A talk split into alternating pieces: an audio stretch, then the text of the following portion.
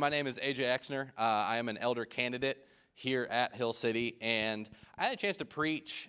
It was last year sometime, I can't remember, but it was when we were still at Jeff Ave, and uh, obviously I was invited back to do this. So I, my goal of reaching mediocrity, I must have exceeded it. So I'm happy, and hopefully my 2017 starts off better than Mariah Carey's. So um, before we get going, uh, let's just start in a word of prayer, and we'll dive right in. Dear Heavenly Father, God, uh, we thank you for this opportunity to gather as a body here today. We thank you for the blessing of being able to come under one roof as one body, though with many different parts moving in different ways, that we can come together today and move in a common purpose with a common goal in mind, and that is to worship and glorify you. Father, I pray these words today uh, that they are rebuking to those who need rebuke, encouraging to those who need encouragement, and challenging to those who need to be challenged. Father, may your spirit fill this place and work in the lives of the people here today. Amen. All right, so to fill you in a little bit, when Brad asked me uh, to preach today, you know, I asked him what I think most people would probably ask in that particular situation. I was like, hey, that sounds great. What do you want me to preach on? And I got the answer that's probably not the one most people want to hear, ironically enough, and that is uh, whatever you want. Uh, because I'm the kind of guy that I like taking something and dissecting it a little bit, kind of picking it apart. And so when his response to my question was, whatever you want, I was, first I was kind of like, ah, dang, well, oh well, we'll see what we can do. But as we got going and talking a little bit, I tried to think of something that would be, that would be practical for us here at Hill City, that would be applicable to the current state of where we're at and the calendar of events coming up. And so, as you can see, there's a lot going on. But as we looked into it and thought about it, our eyes came to the fact that starting uh, immediately, uh, or there's signups for our city groups. And so today, I just want to take some time and talk about a community and why community is an important part in the life of a believer. So, a lot of you guys have come up uh, after your first full semester uh, of your city group. And from what we've heard from everybody, it sounds like it went really, really well, which is exciting to hear. Uh, but for some of you, last semester just didn't work. You had uh, family stuff come up, you had life stuff go up. And so for a lot of you guys, you you couldn't wait to sign up for this next semester. And so my, my re- advice to you in this time is to be proactive.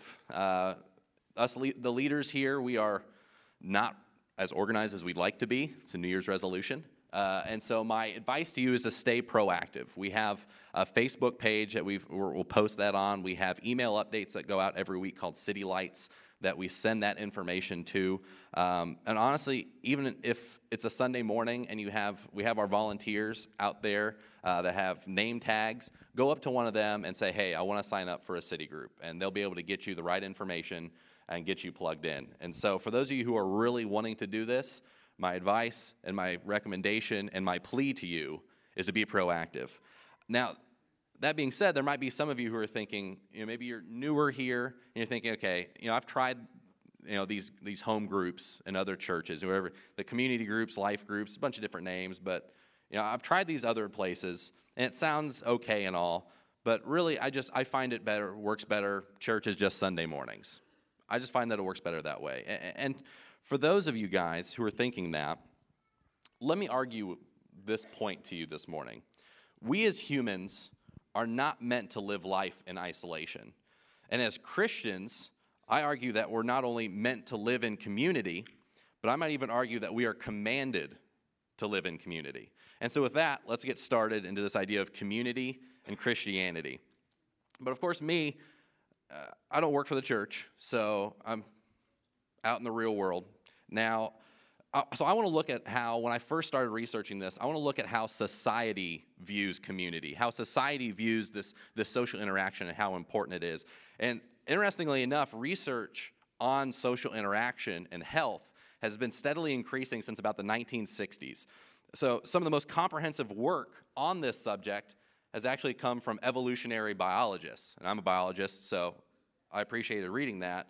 And that being said, we will also be using data and results from research of evolutionary biologists in church to explain a point in a sermon. So, you know, 2017, what a time to be alive.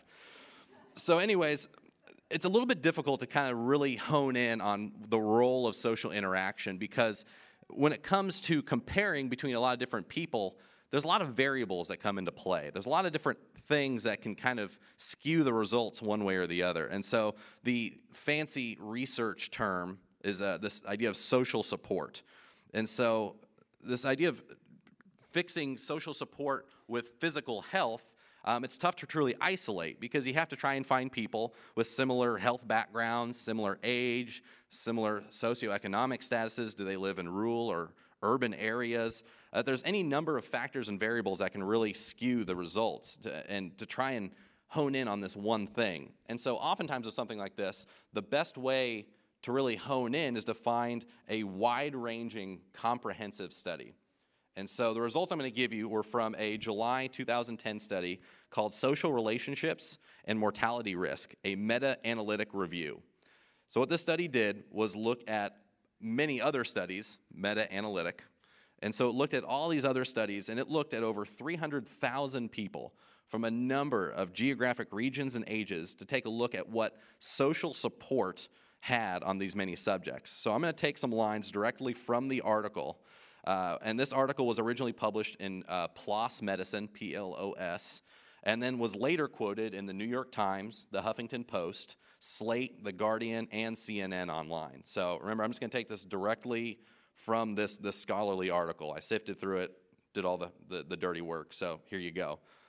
So, quote directly from this article data across 308,849 individuals indicate that individuals with adequate social relationships have a 50% greater likelihood of survival compared to those with poor or insufficient sufficient social relationships. The magnitude of this effect is comparable with quitting smoking, and it exceeds many known many well-known risk factors for mortality such as obesity and physical activity. Did you catch that? That literally people with good social support networks the equivalent of having that and not having that is the equivalent of smoking and not smoking, according to this research. So, this article even goes as far as to say that the number might be an underestimation due to the fact that social relationships are often very complex. That some, need, some people need a bigger social network than others, that type of thing. The article even mentions studies done in orphanages where orphanages or infants would die even though they had uh, full access to medical care, oftentimes they wouldn't make it. But when they made changes in different policies and procedures that allowed them to be with other babies and other people, they quote, there was a markedly, markedly decreased mortality rate occurred. So, simply put, social relationships influence the health and well being of people of all ages. So, looking at what the secular world says about the importance of community is really pretty simple and eye opening. I mean, a quick Google search and you can really see the depth of the research that's being done. But we're here today to talk about what the Bible says about community. Uh, what, what does the Bible say about social connectivity and relationships in regards to spiritual well being, or what the Bible says about this social support idea? So let me just say on the front end that to kind of ruin the ending for you guys, it's nice that science caught up to the Bible on this one. Because uh, what we see is that instance in the Bible where relationships completely shaped uh, how we can view community. So let's just start. Let's just start in the beginning. That's always a good place to start. Let's just start in Genesis. So you have your Bibles, turn to Genesis real quick, and we're going to start in chapter two. So in Genesis chapter two, while you're turning there, at this point, God just went on a creation spree. He's like your wife after a good spring cleaning with a Pinterest board full of projects. We're talking he went he just he created day, night, sun, stars, water, air, atmosphere, birds, fishes, and even Adam, the first human who was created in his image. But there's something interesting about the transition that we see here in chapter 2 that we're going to look at. And it's here in verse 18. So your Bible probably says some iteration of this God looked down and said, It is not good that the man should be alone. I will make him a helper fit for him. Now, in this particular context, biblical scholars have often used the word the man here, which is the Hebrew word Adam, which is where we get the name Adam, because Hebrew, Adam, man. But it's also attributed to not just a singular man, singular Adam, but also can be translated to a plural mankind. So that's where it's used a little interchangeably throughout the Old Testament. And so, if you take this into account, that up to this point in creation, everything that God had created, He had called good. Day and night, good. Air and sea, good. The fish of the sea, the birds of the air, livestock, and all the earth, good, good, good.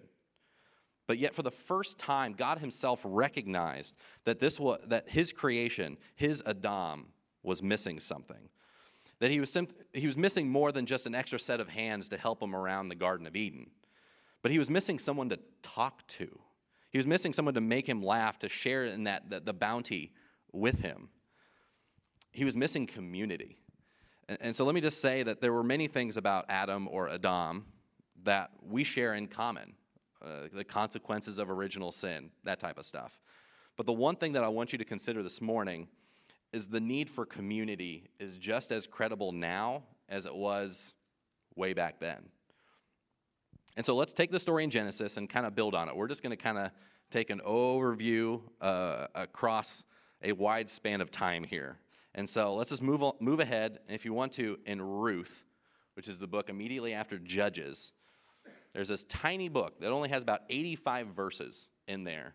But in it, we see one of the best examples of what community can do in the life of Ruth and her mother in law, Naomi. Now, I'll have to condense this a little bit, so I'll give you the AJV version this morning, uh, just kind of keep us on track. But to catch you up with the story, Naomi's husband, Elimelech, died, leaving her with their two sons, one of whom had married Ruth, making her Naomi's daughter in law. Shortly thereafter, both of Naomi's sons passed as well, leaving all three of these women widowed. In a heartbreaking section of verses, the, this woman who had lost her husband and her two sons in pretty quick succession told her two daughters in law to go back to their parents and just, just don't worry about me anymore. Now, one of her daughters in law, named Orpah, it's like Oprah, but you switch the P and the R there. Orpah took Naomi's request of her and returned to her family, which honestly, I, I don't think I can blame her for that. Uh, because at that point, you know, to get remarried, hanging around with your, your ex mother in law wouldn't be good for her prospects. And so she did, she at least just stood a chance at starting over somewhere, going back home to family. So here, but I want you to read uh, Ruth's response to Naomi. When Naomi asked Ruth to, hey, just, just, just leave, just go. I want you to read Ruth's response here uh, in chapter 1, starting in verse 15, and, and just, just kind of listen to how she says this. And she, Naomi, said, Go, see, your sister in law has gone back to her people and to, to her gods. Return after your sister in law. But Ruth said, Do not urge me to leave you or to return from following you. For where you go, I will go. Where you lodge, I will lodge. Your people shall be my people, and your God, my God. Where you die, I will die, and there I will be buried. May the Lord do so to me, and more also, if anything but death parts me from you. And when Naomi saw that she was determined to go with her, she said no more. Now, it's hard to imagine really anything getting any worse for Naomi. The love of her life had passed away. Her two sons, who she had held, who she, she had fed and had watched as they grow uh, to the point where they were old enough to get wives for themselves, she lost all of it. Uh, to the, she was at the point where when she and Ruth got back to Bethlehem, that when she introduced and she ran into one of her old friends, and her old, said, old friend said, Hey, Naomi, what's going on? She said, No, no, no, don't call me Naomi, call me Mara, which means bitter. She literally, she took on the identity of bitterness because she just, she was so overwhelmed with grief. But yet, in this time of struggle, and in this time of doubt and anger in the hand that she had been dealt with, Ruth came alongside of her and committed herself emotionally uh, to her emotionally ailing mother in law and honestly, even in a time where now we, we're more connected than we've ever been, I think deep down we yearn for this type of connection with people. Uh, to be both fully known and fully loved the same time.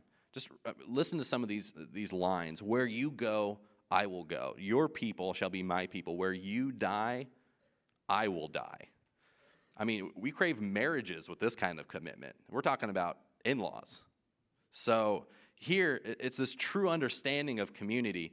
And I think the kind of community that God envisioned for his people, a togetherness that says, I don't care what's going on in your life. I, I, will enjoy the good times with you and weep with you in the bad times. I will rejoice in the births and hurt with you in the miscarriages and in the infertility. I will celebrate new marriages and I will come and cry in the loss of loved ones. I will party with you in health and mourn with you in sickness. I will pray over you and with you. You see, Hill City Church, we're not meant to do life alone to take life on in isolation, saying that I can just do this by myself, that I don't need anyone to help me. It's to jump without a parachute. It's a long descent of helplessness and flailing, resulting in a dramatic conclusion that could have probably been easily avoided. So, reading the ordained importance of community in the beginning of Genesis, uh, the commitment to community in Ruth, and now let's take a look at community when maybe it's not so good. Uh, so turn, if you want to, to Job chapter 2, and we see what not uh, to do in community. So the story of Job, again, condensed AJV version here, goes a little like this Job, he's a strong Christian man. He's got a good family. He'd been blessed by God in a lot of different ways. But to prove that he was a faithful man, Job was pushed to his limit, losing everything that he had his family, his wealth, his health, everything. In the midst of his suffering, his three friends, Eliphaz, Bildad, and Zophar, come to him to try and lend an, a, a, listening ear, to try and help them however they could. And when they first see him, they actually didn't even recognize him because uh, part of the health that had failed for him was, was uh, he got boils all over his body. So they literally didn't recognize him because of how bad his health was. Now, all this pain that he's in, this, this physical pain, this, this emotional and spiritual pain, he needed a strong community to come around and help him through this.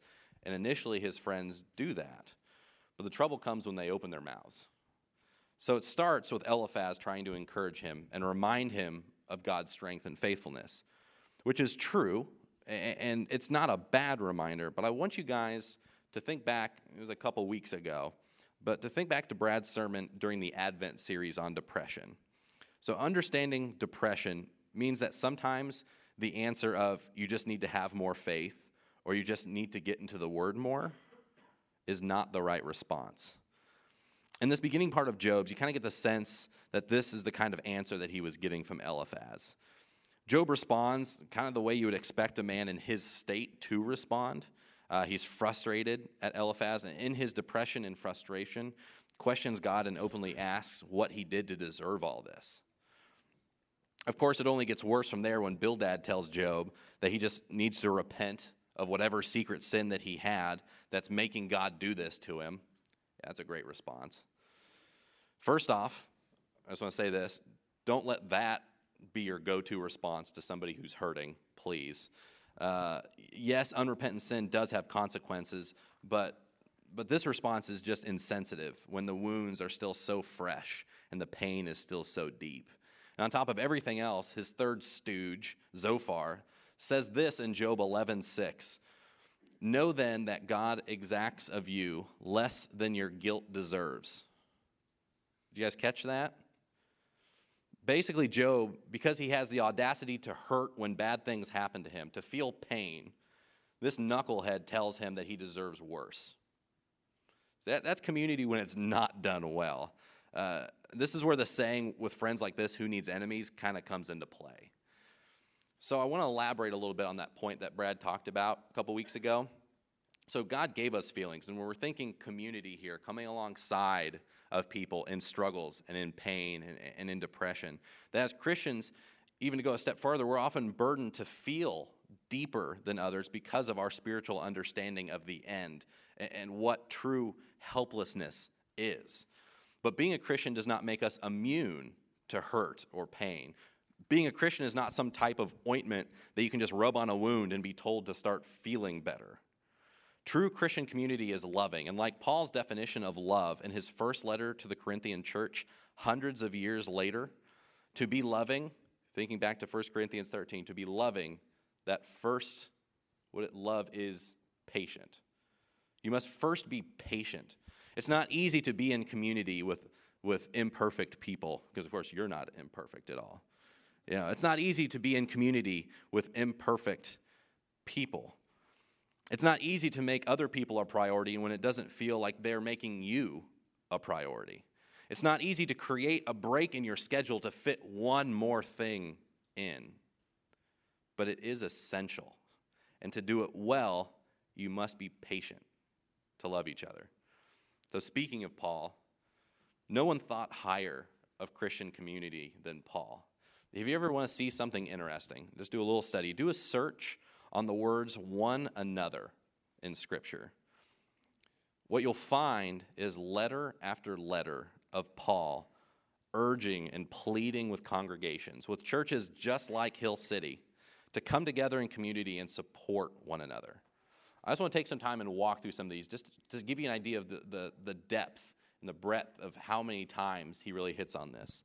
So let's go back to Corinthians. In his first two letters to the Corinthians alone, we see Paul saying not to deprive one another and come together more in chapter 7, verse 5, to wait and eat with each other in, chapters 11, in chapter 11, verse 33.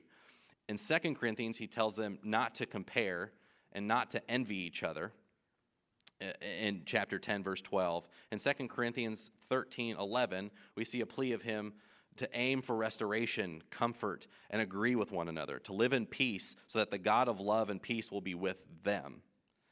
In his letter to the church of Galatia, he tells them to bear one another's burdens in chapter 6. In his letter to the church in Ephesus, he lays into them about how they're treating each other by telling them to bear with one another in love. He also tells them to be kind, tenderhearted, forgiving each other. He's to, to sing songs with them, to be kind, uh, to submit to each other out of reverence. In his letter to the church in Colossae, he tells them not to lie to each other, to bear with one another, and to admonish each other. To Thessalonica, he says to love one another, to encourage one another, and to do good to one another. To the church in Rome, he talks about living in harmony with each other and to outdo one another, showing honor and not to pass judgment. In every letter that Paul wrote, and I mean, hear me here, in every letter he wrote, to the churches that he oversaw, he hit on the importance of community. The Lord, can, as the Lord continues to bless Hill City with new people that we get to welcome into our local church and even into the church universal, let's be reminded of the same things that the churches in Rome, in Corinth, in Galatia, in Ephesus, Colossae, Thessalonica, and Philippi, and the many others that they preceded, that we value community. Do not take for granted the gathering of believers. Psalms 133 says, Behold, how good and how pleasant it is when brothers dwell in unity, for there the Lord has commanded the blessing, life forevermore. The opportunity for us to come together with all of our skill sets, talents, abilities, and passions is nothing short of a miracle. If we were to sit back and hear about how each and every one of us got here to Hill City, not necessarily today, but just how we all found our way to Springfield, Missouri, to Hill City Church on January 1st, 2017, we would be astounded at the relentless goodness and grace of Jesus Christ. Let's just celebrate this time together. So, when we see this focus on community starting in Genesis, the power of community in both the good and the bad in Ruth and Job, we see the countless pleas to commune with believers through the words of Paul. And even if you were to include James and John, they would expand even farther on the words of Paul. James says not to speak evil against one another or to grumble against each other, but to even go and confess your sins to one another and pray for each other. And John says that we are to love one another no less than about five times in his first and second letters. So the theme here that that community, it's not just a pleasant opportunity to indulge in when you have the chance. But community, true Christian community, is an essential aspect of a person's life. So essential that I would argue that one cannot mature and grow into the person that God has them to be without community. And so that's kind of what we're wanting to be here at Hill City Church, especially with our city groups. This last semester, our groups went through a book called The Gospel Centered Life. It's a book that, that, that challenged our view of the gospel and how it applies to our everyday life. And in particular, it noted the difference between justification and sanctification. It talked about the moment that you accept Christ, that you are forgiven, you are justified, that there's no way you can be given you can be forgiven of your sins until you have accepted him and repented. However, after that moment of justification before God comes this idea of sanctification. Now, sanctification is not nearly as quick. It, it, it is a, a long process. It is the maturation of a Christian over time that culminates to the moment that we meet God face to face. And he looks at us, and as Christ says in Matthew 25, well, well done, my good and faithful servant.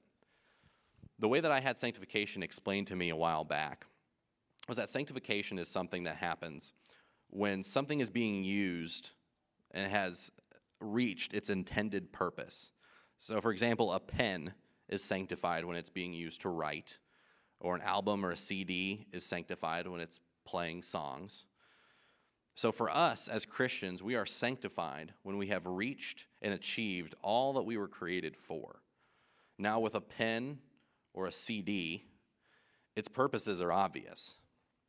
But for each of us individually, God created something unique that with certain passions and skills to live very very different lives that he is he has mapped out all that you are to do but i can promise you that those things are not to be done in isolation this gospel centered life book explains that the gradual process of sanctification happens as your understanding of god's holiness continues to grow um, and that as you mature you realize how big and powerful god is and it's through that understanding that shapes how you act and treat people.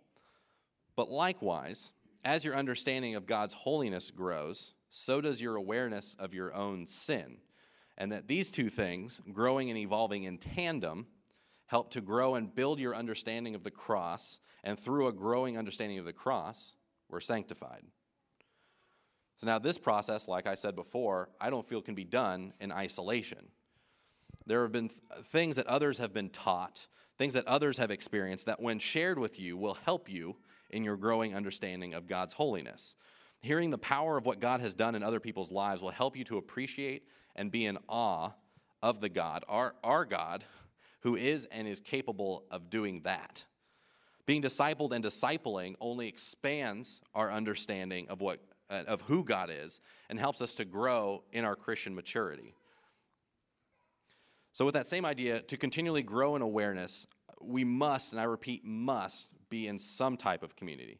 Let's, let's just kind of think about it this way there are, there are certainly sins that when you, you do them, things such as sexual immorality or drunkenness, that you inherently, probably even before you became a Christian, you knew that they were bad. Uh, the Holy Spirit was probably acting you on some way uh, early on to realize that this empty feeling that you had, this longing that there has to be something more out there, that, that this couldn't be all that there is. So that there's definitely those sins that just make you feel dirty and wretched. And in some way, that's good because a lot of that is what brought many of you here today. But there's also that, those sins that they're not quite as obvious. They're like a snake in the grass, perfectly camouflaged with its surroundings, just lying in the weeds, waiting to strike at the most devastating moment. Sins like pride and selfishness that honestly are best realized and identified when you are in community with other people. Like, if you are by yourself, only worrying about yourself, you probably don't realize when you're being selfish. That makes sense? Same thing with pride. If you're by, your sense, by yourself, only focusing on yourself, you don't things you just don't see those things. And that's why for a lot of people, marriage is such an essential part of their lives and sanctification because it helps them to realize and identify areas of sin in their life before they destroy the people that rely on them. Romans 5:19 that says, "For just as through the disobedience of the one man that many were made sinners, so also through the obedience of one man that many will be made righteous. It only takes that one, and that's why staying on top and understanding your sin is so important, because it just takes one. Through the disobedience of one man, many were made sinners. And it is in and through community that as our understanding of God's holiness grows, so does our awareness of our own sin that, that leads us to a life that God wants you to live through the process of sanctification. So today I want to finish up with two things. The first things I want to the first thing I want to do is address a couple of different groups of people in particular. So in our studying and reading as leadership here at Hill City, we feel like it would be unloving of us to not encourage you to find community somewhere. We know that many of you hear how we do groups. We, you hear, you know, the guidelines, all these different rules, and this, this formal structure that we have. And, and honestly, it might not work for you. And I know for a fact we have a number of nurses with crazy schedules. We have police officers with sporadic calendars, and we have coaches and teachers with more extracurricular demands than many of the students they coach and teach. But we as leaders want to encourage you, each and every one of you, to find community somewhere to reach out and find a group of people somewhere who are willing to come alongside of you in your life and speak truth into your life and help you with things as they come up. As silly as it sounds, and I'm going to say this, and because half of our pastors are gone, so I'm just going to go ahead and say this. As silly as it sounds, we want to put our pastors out of business in the sense that many things that are associated with the work of pastors, we want to put into the hands of our communities, into the hands of our groups. Things like hospital visits, advice giving, prayer chains, uh, meal plans together for new parents. These are all things that we can do as a group of people living life together. And let me just say this too, and I want this to resonate with you. If you catch nothing else, I hope you hear this. The prayers of the pastors are not somehow more holy or more powerful just because they preach once a week.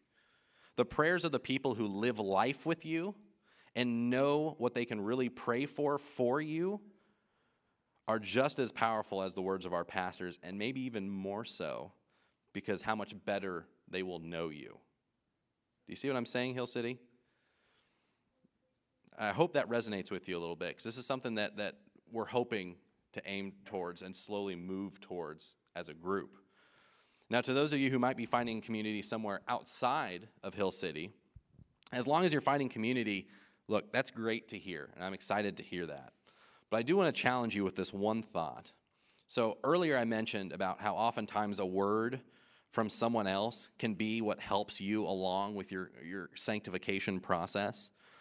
But I want to ask you this What if there's someone in this room right now that needs to hear how God has worked in your life to help them?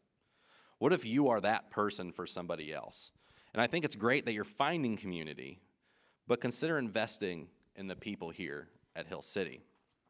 And to those of you who are new here, hey, welcome. We hope that today you can just kind of get a glimpse of how we value community here at Hill City. And our vision is to promote gospel restoration to the lives of the people here in Springfield and in the surrounding areas through our communities. And if this is something you'd be interested in uh, and love to be a part of, just reach out to somebody with either a name badge outside or I'll be standing up front after this and would love to get you plugged in somewhere. But I want to end with this today. We value community because Jesus valued community. One of the first things he did when he began his ministry in life was find a group of 12 guys to do it with. A lot of people don't realize Jesus only did ministry for about three years. So he waited about 30 years of his life, started doing ministry at 30, one of the first things he did was find a group of people to do it with. He took these guys wherever he went and invested into them on a daily basis to encourage them and admonish them as the situations dictated it. Even up to the point of his death, one of the last things that he did when facing death in the face, he had a meal with his friends. When facing the end of his life, he gathered his friends together and shared a meal with them. After living life with them, he brought them together to remind them of what was to come, not to mourn, but to celebrate. And today, we get to celebrate in the same way as we did 2,000 years ago. So, band, if you want to start making your way up, uh, I want to explain this meal a little bit. If you aren't sure about this whole Christianity thing, then don't worry about it. But if you are a Christ follower, we encourage you to come up and share in this meal as a community together. To remember Christ and what he did on earth and on the cross. We take a piece of bread to remember the body that was broken for us. We dip it in the drink to remember his blood that was shed. And just as Christ did in community to help remember his sacrifice, we get to experience this as a community as well. So let's pray. Father, we are thankful for all that you do for us. Help us to better understand who you are on a daily basis and help us come to a better understanding of who we are in you. God, I pray that you can teach us the things that you have for us, and we pray that you give us the eyes for the people around us. May we value the people around us and, and the communities that you have as you want us to value it. God, give us patience and wisdom to love the people around us in the way they need it. May we not forget the sacrifice of Christ in his love for us, and may we love others the same. It's in your name we pray. Amen.